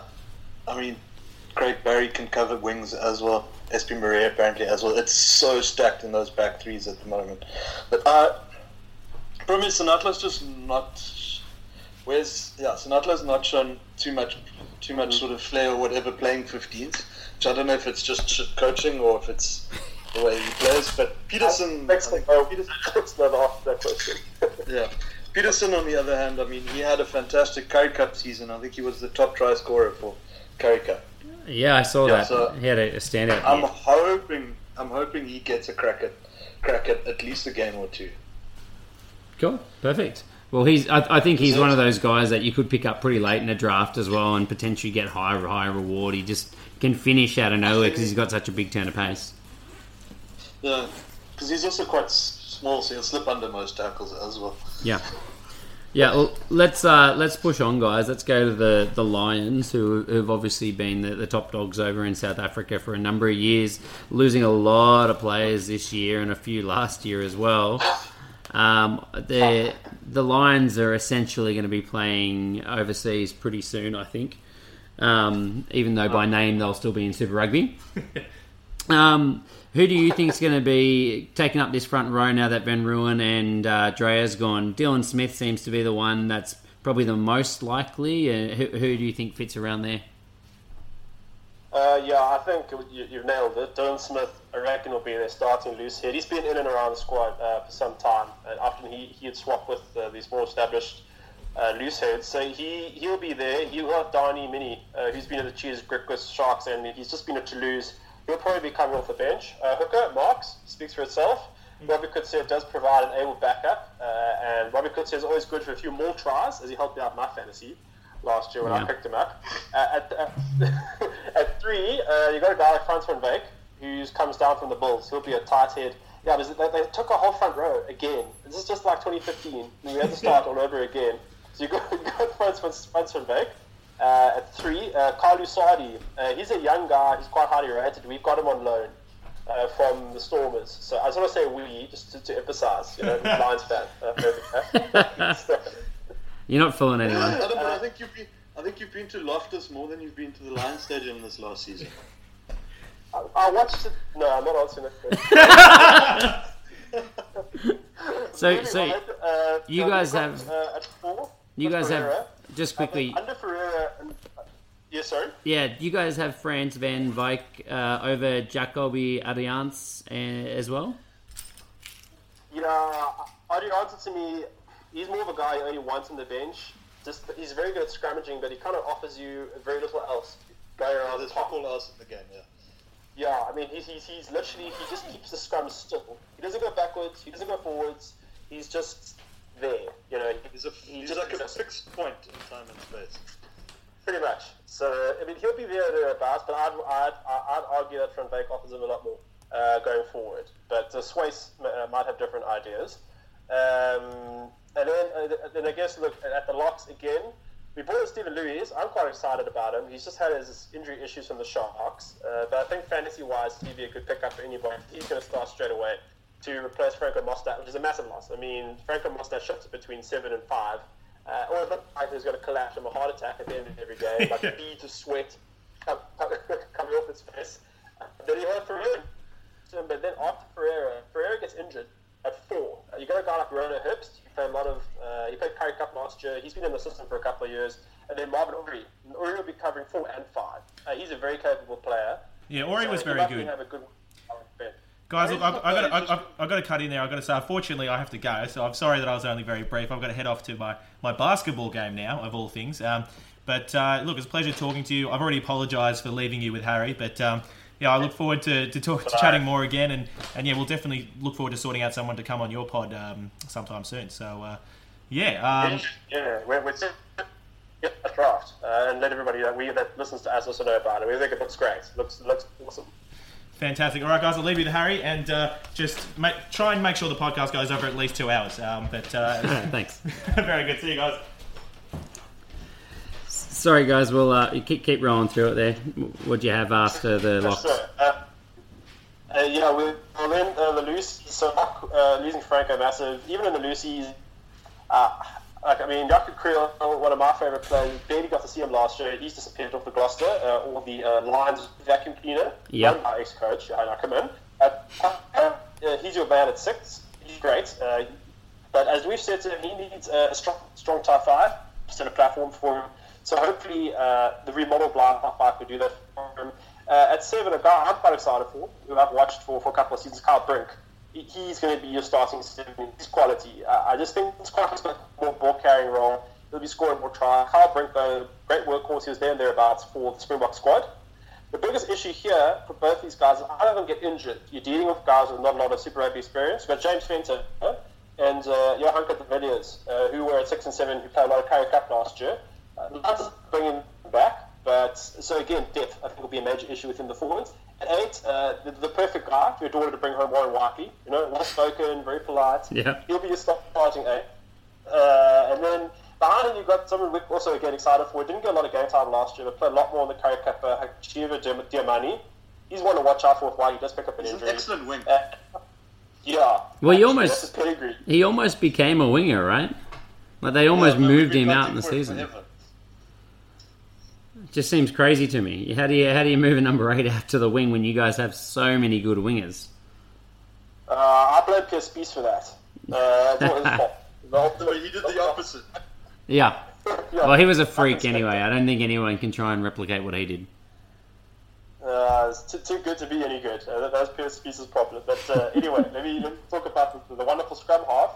Uh, you probably got Ross Cronjé. Uh, he'll start. Yeah. Uh, then Nic Groom. He'll follow up. They're, they're kind of similar. Uh, a guy that, uh, that looks interesting to me is Jaco, uh, excuse me, Marco Janssen van Vuren. He might be there thereabouts. He's a bit different from Cronjé and Groom who kick Isn't he playing uh, sevens now? Janssen van Vuren. No, he's coming through from sevens, I think, later. I do stand to be corrected though. Okay, so he'll play later in the season because he won't be at the start, and I think he's stuck with the seven squad for a bit. Uh, there might be Dylan, might be Dylan Schmidt. Uh, otherwise, he'll be the other reserve scrum half. Uh, then at ten, Elton Jantjies. Uh, he's a lock, uh, certainly. As just their backup, if Jantjies gets injured, uh, they've got issues. Sean Reynolds, uh, he's okay at best. Uh, someone who, as you, as you heard, I'm sure, over the, uh, over the weekend, Tyrone Green. Uh, he's going to be lurking. He plays. Yeah. He comes from Jeppe High School, which will, will which will refer to. He's very raw. Uh, while Reynolds is a little bit experienced, I think one of his last starts was in Argentina, where we inevitably go and lose. Uh, we always send send a team, regardless of how good it is, and lose against the Jaguares. No, you don't send a good team to. You ne- the Lions never send a good team to Argentina. uh, we tried tried last year, and we got pumped. Uh, so Also, I know Ben's going to get cross. Ben and Alex are probably going to get cross with me for saying this, but isn't Al Coetzee also most probably lining up for a reserve fly half position if the worst should happen to Elton? uh, yeah, it's worst case scenario, but I'm just thinking he's most probably the next best. When I say next best, I mean the next most experienced fly half there. No, Ragnar could. Yeah, yeah. We'll uh, we'll see. Sorry, sorry, chat. Cracking on. Uh, at eleven, you got Aphiwe Dyantyi. Uh, he will be there. But it, it- someone that's uh, I'm very excited for. Uh, Wandisile Simelane. He's a centre uh, slash twelve. He went to the same high school as Tyrone Green, Jeppe Boys. That's what Jake White coached uh, a whole a whole few years ago. Someone only got quite on action uh, in the Currie Cup last year. He's very highly rated junior Springbok. Yeah, I watched his you're looking for his highlights video was was out of this world. Like footwork, power. He he looks like a real talent. Yeah, so I, I- think as a, as a reserve, he'll definitely see some game time, particularly if Dyantyi gets injured or when Dyantyi's rotated uh, with the World Cup coming up. Uh, you've got Harold Vorster at 12, uh, Lionel Mapoe, uh, he'll be at 13, Howard Mnisi, uh, he'll be there thereabouts uh, as a replacement. Also, uh, do I have his name here? No, no, I don't. Um, a name escapes me. The normal reserve 12, to give you, I don't quite remember. Uh, And Man- then is it Manny 13, Ras? Uh, that's genuinely, I think so. So, yeah, forgive me. Sorry, for some for, for a reason I seem to be missing a name on my sheet here. But um, moving on just to, to 14, uh, Courtnall Skosan, uh, he'll be competing with Ruan Combrink uh, for that space. Skosan also might switch out to 11. Uh, Combrink is arguably probably the best 14 the Lions have, but I'd be much happier to see him at 15, uh, at fullback, uh, over Andries Coetzee. But unfortunately, that's not going to happen. Uh, Swys likes him at 14. So you'll see Andries Coetzee um, overall at 15. And then just in terms of the bigger picture, uh, you, you said it. The Lions, you've lost a ton of experience. And I think up front, uh, particularly within our forward pack, uh, our tight five, very low in experience. Yeah. Uh, Barker Marx is going to be our big is going to be our big hitter to state the obvious. But he's going to get rotated uh, as well. So along with even Jantjies, uh, and maybe even to a certain degree Dyantyi. So it's going, to, it's going to be a bit of a tough year for the Lions. There might be some value there.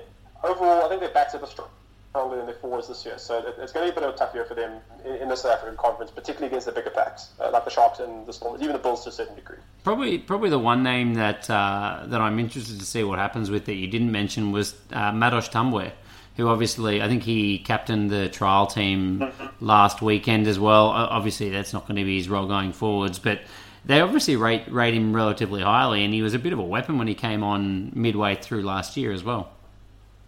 Yes, Madosh, he he scored four tries uh, in, in in a game where my opponent in fantasy at the time just happened to draft him in for that week.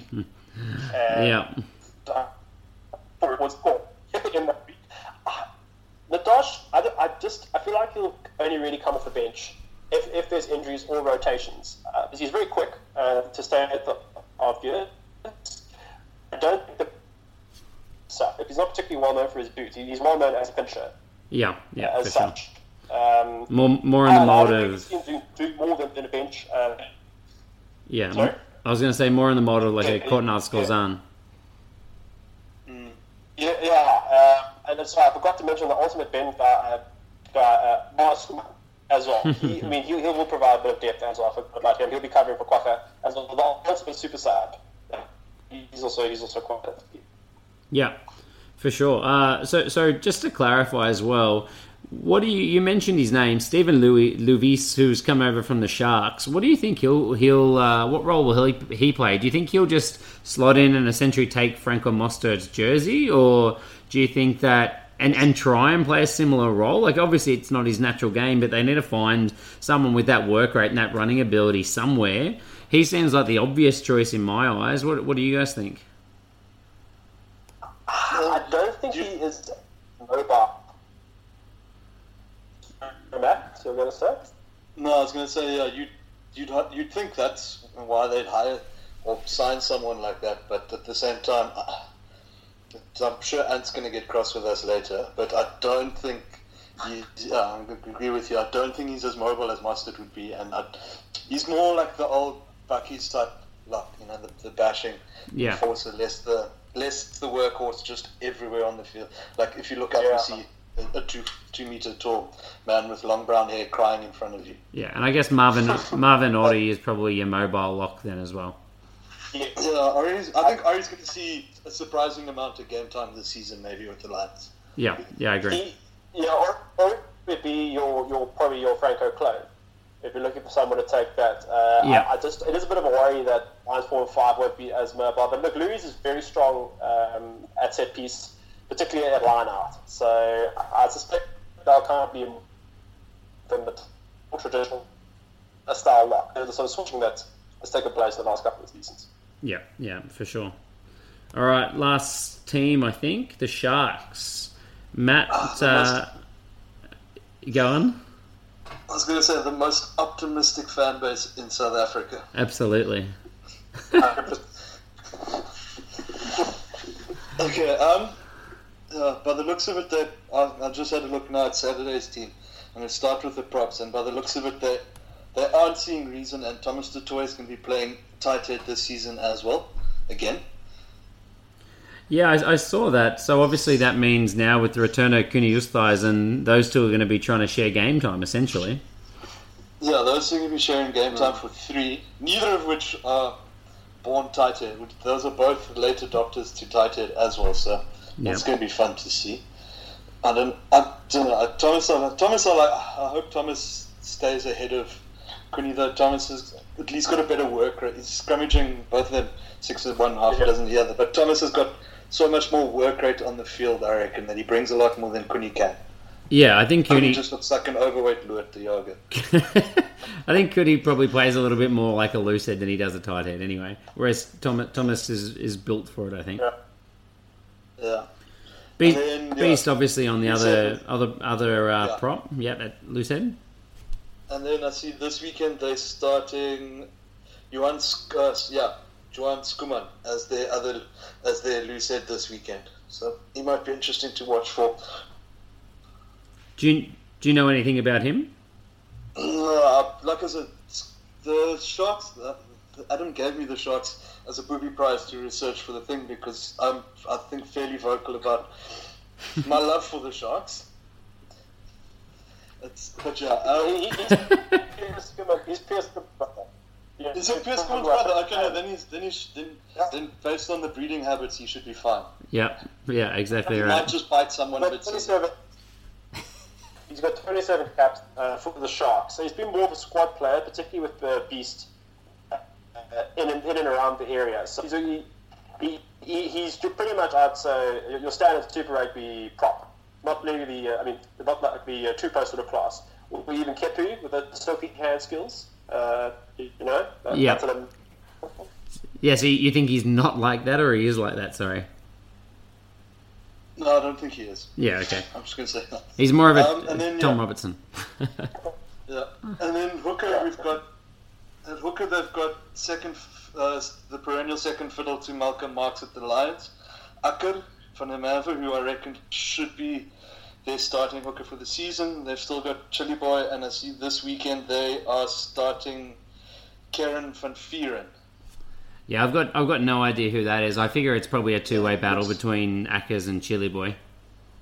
Yeah, it's probably a two-way battle from between. But I'm hoping that Ant's going to compla- shout at me about, about how I missed out on Kerron, and that Kerron's most probably some absolute unit.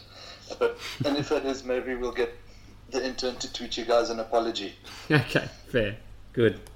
So, but yeah, I reckon the most probably one-two will be Akker Chiliboy. But I see this weekend they starting Kerron and have Akker on the bench, which I think is Akker's best position is the bench because he comes on at 60 minutes and just pulls the team apart for 20 minutes and no one can keep up with him.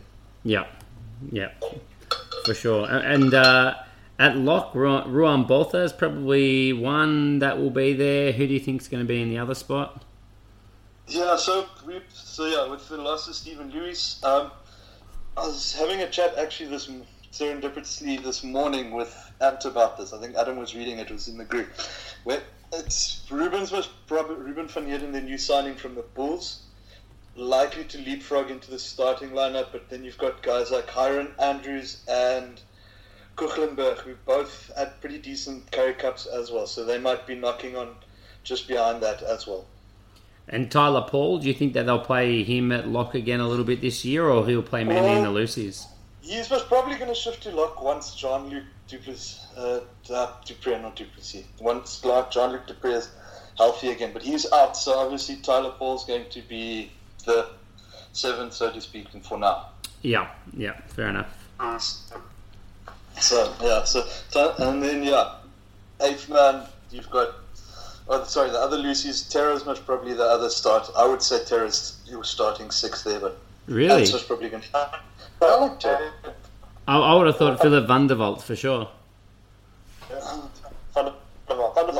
No, actually, yeah, you've got to put van der Walt somewhere because Dan's at eight. Yeah, so let's start.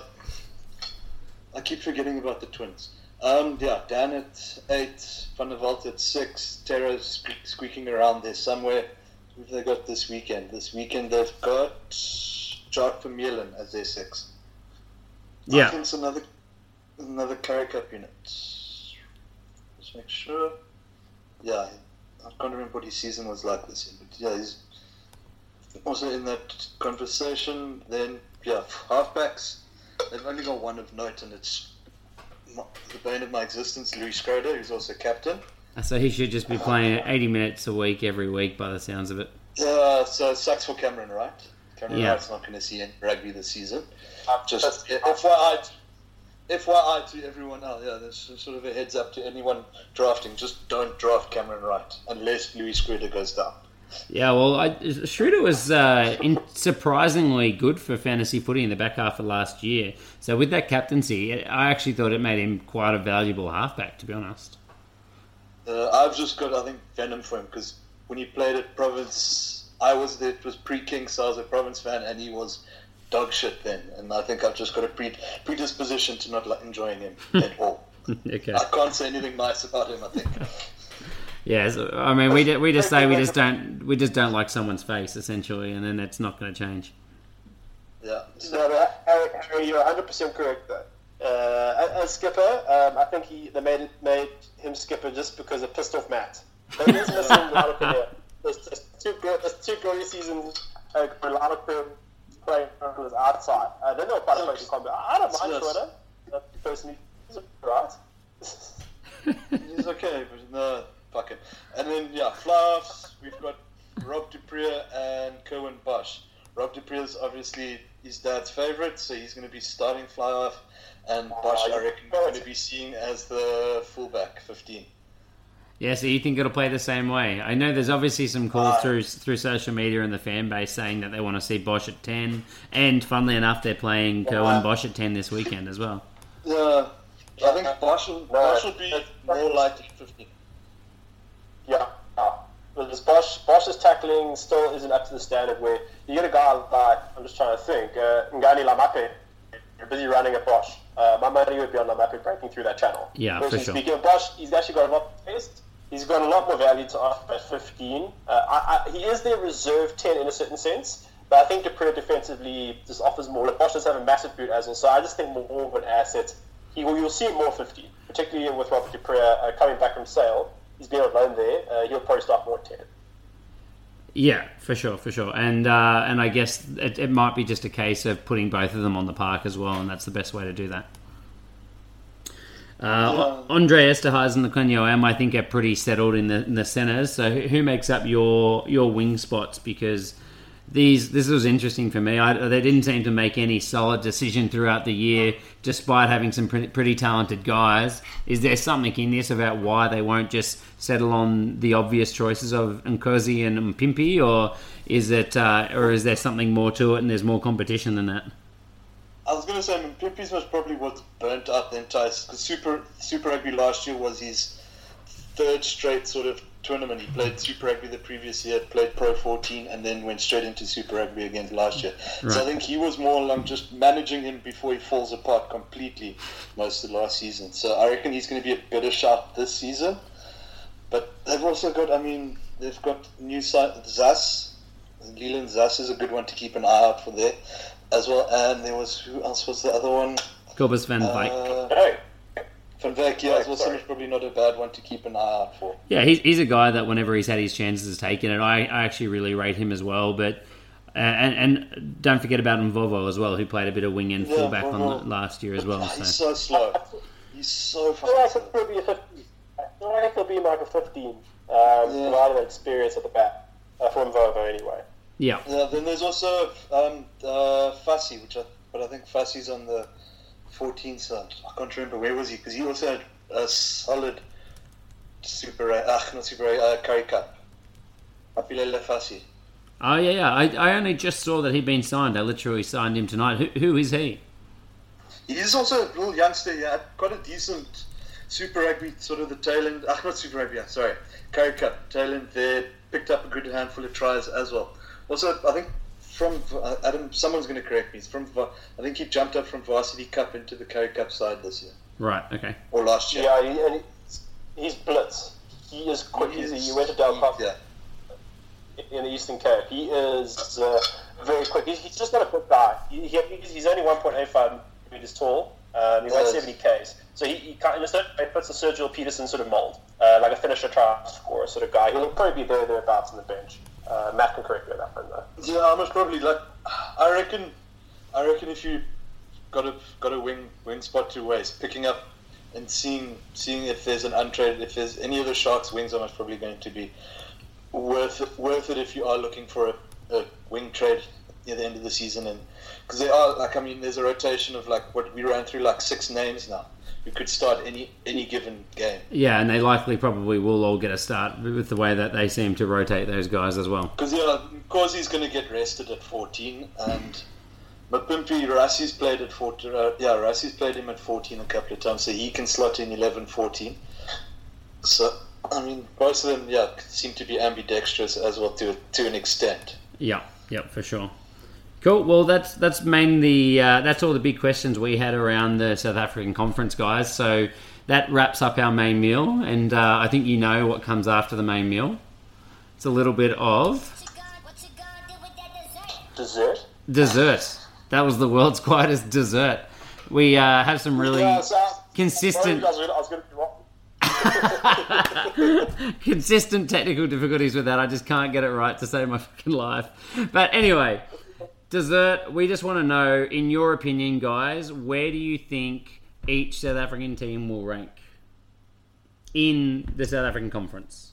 And the the Hags will throw in there as well. the, the Hags. Uh, they again. I'll, look, I'll go first. Uh, I, I'm feeling quite down on the Lions this season. I'm just really worried uh, about our top five. So I'm, I, people might say I'm a heretic. So I'd suggest the Lions are going to come last. Uh, my Sharks. The Sharks are actually the first winning of the conference. I had the Stormers at second, but Alex was so negative about them over the course of the week. He's poured so much salt on them. I'm probably going to say the Stormers will probably finish fourth.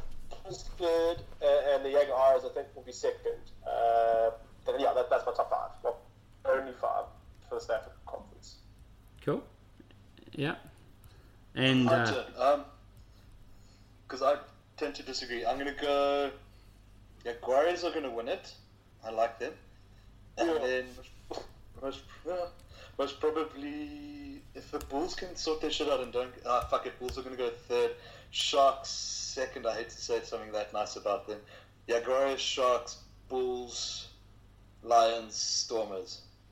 Right. Okay. I think um, probably this is the most interesting conference this year. Like the Kiwi conference is always very exciting, and I think we've probably got three teams that'll be battling out for one final spot in the Australian conference as well. But it seems like anyone can beat anyone this year in the South African conference. I had something of a mix between both of you. I thought the Jaguares will probably top it if they can uh, they can get a five eight that can still steer the ship. I think uh, their experience and their international side that'll be showing up every day should be enough to kind of to get them through.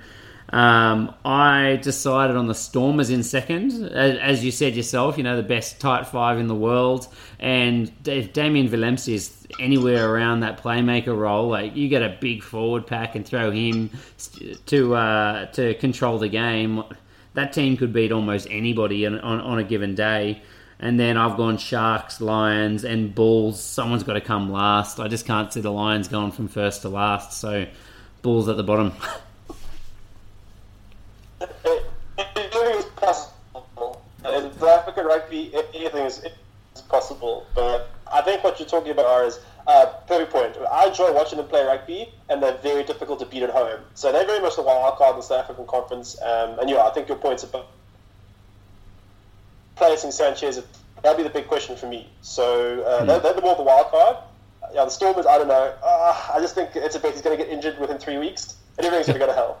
Yeah. Afterwards, been, don't forget, this weekend's been such an ugly. Like, there's such a like in the back room of the Stormers. There's so much shit brewing. I don't know if you guys, if any of the news is brought over to you guys, like where they Oh, yeah. nonsense going over there, where like Paul Chu's going to be director of rugby. Then it's like no, but DHL says they'll pull out uh, sponsors if that happens, and then the, the players all had like an emergency meeting as well. So there's so much backroom bullshit going on there, and the financial problems, and that that I almost worry that the players have one eye on the field and one eye on whether they're going to be able to pay pay their rent the next month. Yeah, that could that could definitely disrupt things. I think we've seen it with with you know. Uh, in in the past, any of this stuff, just anything off field, seems to upset teams a lot. But at the same time, like this is not a new problem. There, there's been ongoing issues around the Stormers for a long time now, right? Yeah, no, there has, but I mean, I mean, it's got like in- one weekend we got like four articles saying like, now this is happening, now that's happening. And it's been absolute. I think, and it's been such a little shit show down in Cape Town that it's Yeah. not even. Yeah, no, fair enough. All right, guys, I, I think that about wraps us up. Thanks so much for doing this in the middle of your day. Uh, good that you can take out a good hour and a half block from work to do it. Appreciate that. Uh, yeah, the no are being unemployed at the moment. So for uh, for those that don't that didn't uh, hear it at the start, you guys are from Elite Rugby Banter.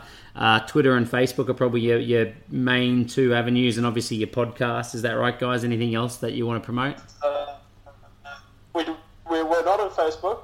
Uh, Ah, I thought you made a group on Facebook.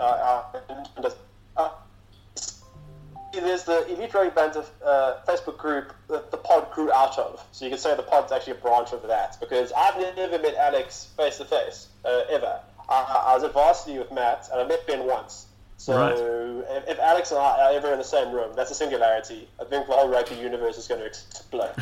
that's kind of our theory, I think. But, we're- but we're on Twitter. Um, thanks for the shout out. Uh, We're looking forward to having one of you guys uh, uh, uh, on ERB uh, in the next week or two. Just talk about draft. We're super pumped for it, uh, and you guys are doing God's work. So we very much appreciate it. We're very much looking forward to the platform going going live. Thanks very much, mate. We, we really appreciate the support, and uh, looking forward to, to getting onto the pod as well. Hundred percent. All right, see you guys. Cool. Yeah. Cheers. Cheers. Okay, guys, that about wraps us up. We've done dessert. Uh, that was Paul Tait on the Jaguares and the Elite Rugby Banter guys on the South African Conference. We tried to cover as much as we could. It's been a long pod, so uh, thanks for sticking with us all the way through to the end. The back half of the next couple of, of the preseason, we're going to be looking at uh, opening, as Cargie said, I think at the top of this podcast, sign ups and the, the platform on this Saturday. So I think that's the 2nd of February. So make sure you get in there and organise your leagues from there. Uh, and then you can organise when you're going to be drafting as well. So that's just about to come. Um, we are currently just mixing up some of the, uh, or, or making final changes on positions on our stats as well. So all the new players we have available uh, have been added. The South African Conference, we're expecting them to name final squads in the next week as well. So there may be some changes just on players that are on the fringes of those squads, but otherwise the players are all there. So just the positions that will be updated in the next day or so. Thanks very much, guys. We'll see you soon when we start talking some uh, drafting tactics for the year. Bye.